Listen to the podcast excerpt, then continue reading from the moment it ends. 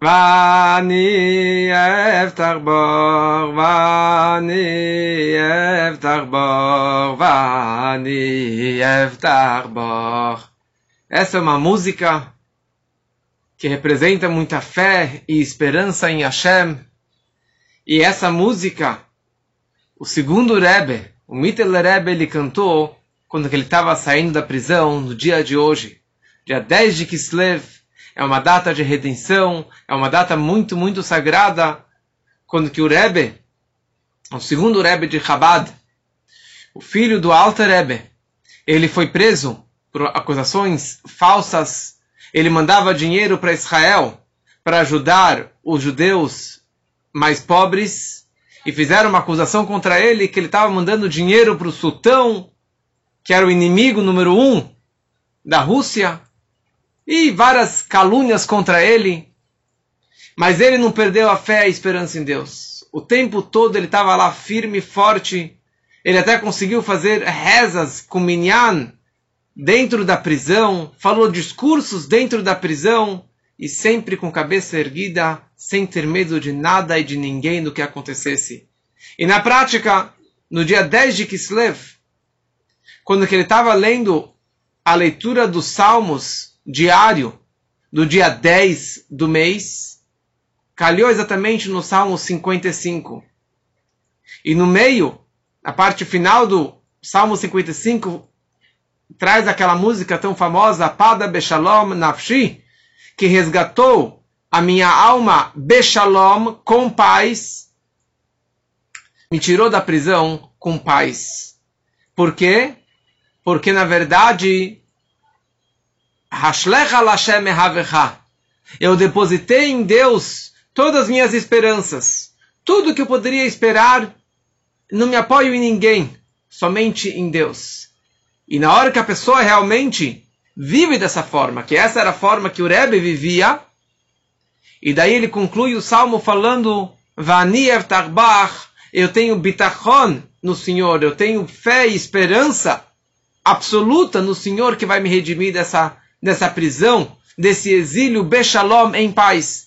Porque você pode sair de uma situação com briga, com dificuldades, mas você pode sair também vitorioso sem ter que quebrar o outro, sem ter que realmente guerrear contra o próximo, mas de boa, com uma situação de pacífica. E essa que era a vida, na verdade, do segundo Rebbe. A vida dele era realmente passar Hassidut, passar a mística da Torá de uma forma ampla para que as pessoas realmente vivam esse mundo físico com essa fé em Deus. Que possam estar com o pé no chão, mas acreditando piamente, com um bitachon, com uma fé total e absoluta. E por isso que ele tinha realmente milhares e milhares de discípulos e seguidores que viviam com essa fé no seu dia a dia. E ele ajudou tanta gente, ele criou colônias para realmente, lá na Ucrânia, para conseguir salvar e ajudar financeiramente milhares e milhares de judeus, centenas de famílias. Não existe coincidência, porque isso, na verdade, é a mensagem também dessa semana. A mensagem dessa semana da Paraxá é a história do nosso patriarca Yaakov. A Torá descreve como Yaakov ele estava fugindo da casa do seu pai, na verdade fugindo do seu irmão, que queria se vingar dele, porque ele pegou as bênçãos do pai. E quando Yaakov estava fugindo, o irmão dele, Esav, o perverso, envia o seu filho. Ele faz para que assassinasse o seu próprio tio. Quando ele chega no tio, ele pega ele no pescoço mas daí ele dá para trás, ele fala: Como que eu posso matar meu tio? Meu tio querido, meu tio que me educou, meu pai não me educou, mas o meu tio me deu uma educação judaica de, mor de moral e ética e valores. Eu não tenho como matar meu tio? Mas o que, que eu faço, tio? Meu pai me deu a ordem que eu te assassinasse. Ele falou: Não tem problema, pode levar tudo. Leve todo o meu dinheiro, minha roupa, tudo. E uma pessoa pobre como essa, que não tem nada, de certa forma ele é considerado como morto. Então você cumpriu a missão do seu pai. Ele realmente levou tudo que o Jacob ele tinha. E o Jacob ele continuou a sua jornada. e ele cruza o Jordão em direção a Haran, que é mais ou menos na Síria. E ele fala a seguinte frase: que que com meu cajado e somente com o meu cajado eu cruzei esse Jordão. Eu não tinha mais nada fora a roupa do meu corpo. Eu cruzei o Jordão sem nenhum centavo. E ali ele vai para a casa do sogro, pensando que ali ele poderia contar com alguém. O sogro, que era Lavan, que era o tio dele, ele tinha primos e tinha tios e tinha tias. Ele falou: Bom, vou me apoiar neles para que eles me salvem, me ajudem, me apoiem. E ele acaba se desapontando.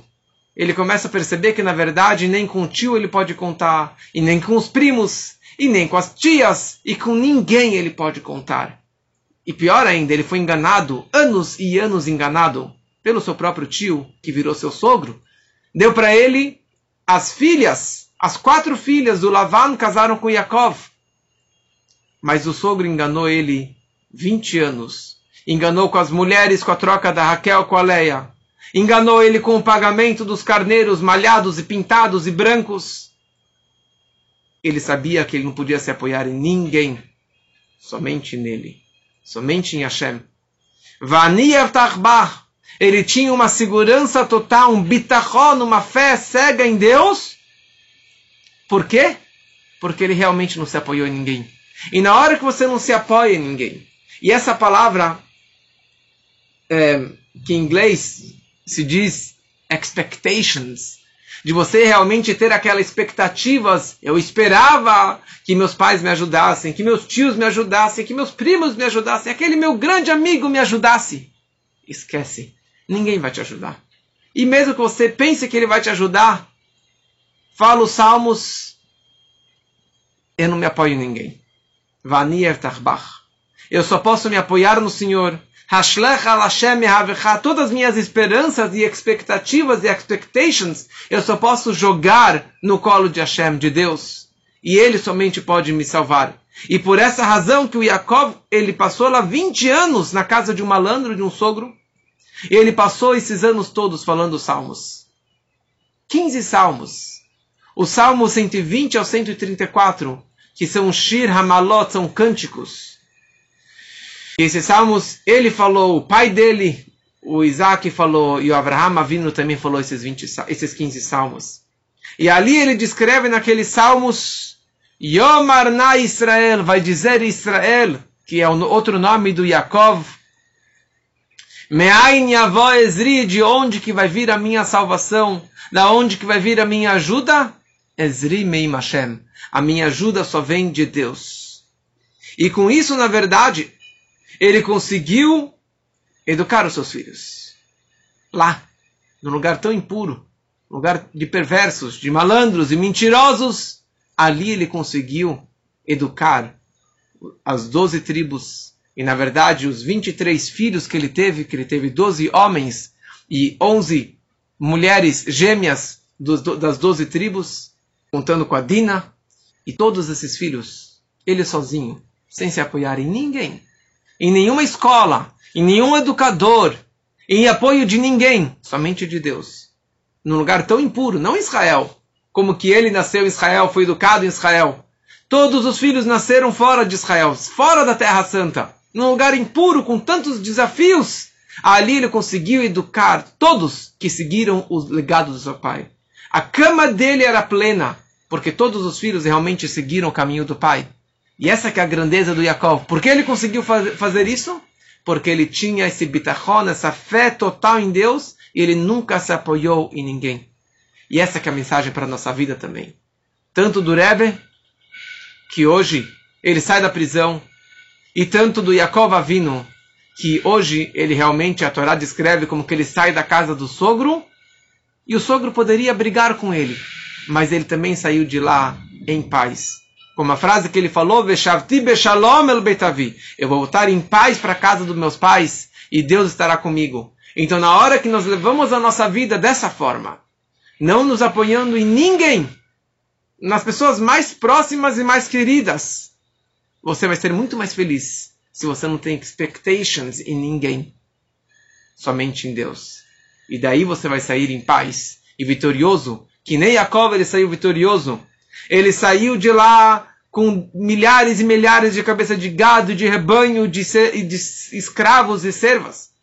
E com muito, muito dinheiro. Mas a maior riqueza que ele saiu de lá é com o verdadeiro naches, com a verdadeira alegria, satisfação e prazer de ter todos os seus 23 filhos seguindo os passos do pai. Se você fizer isso, com certeza você também vai ter essa alegria. Just do it. Tenha esse bitachon em Deus e tudo vai dar certo.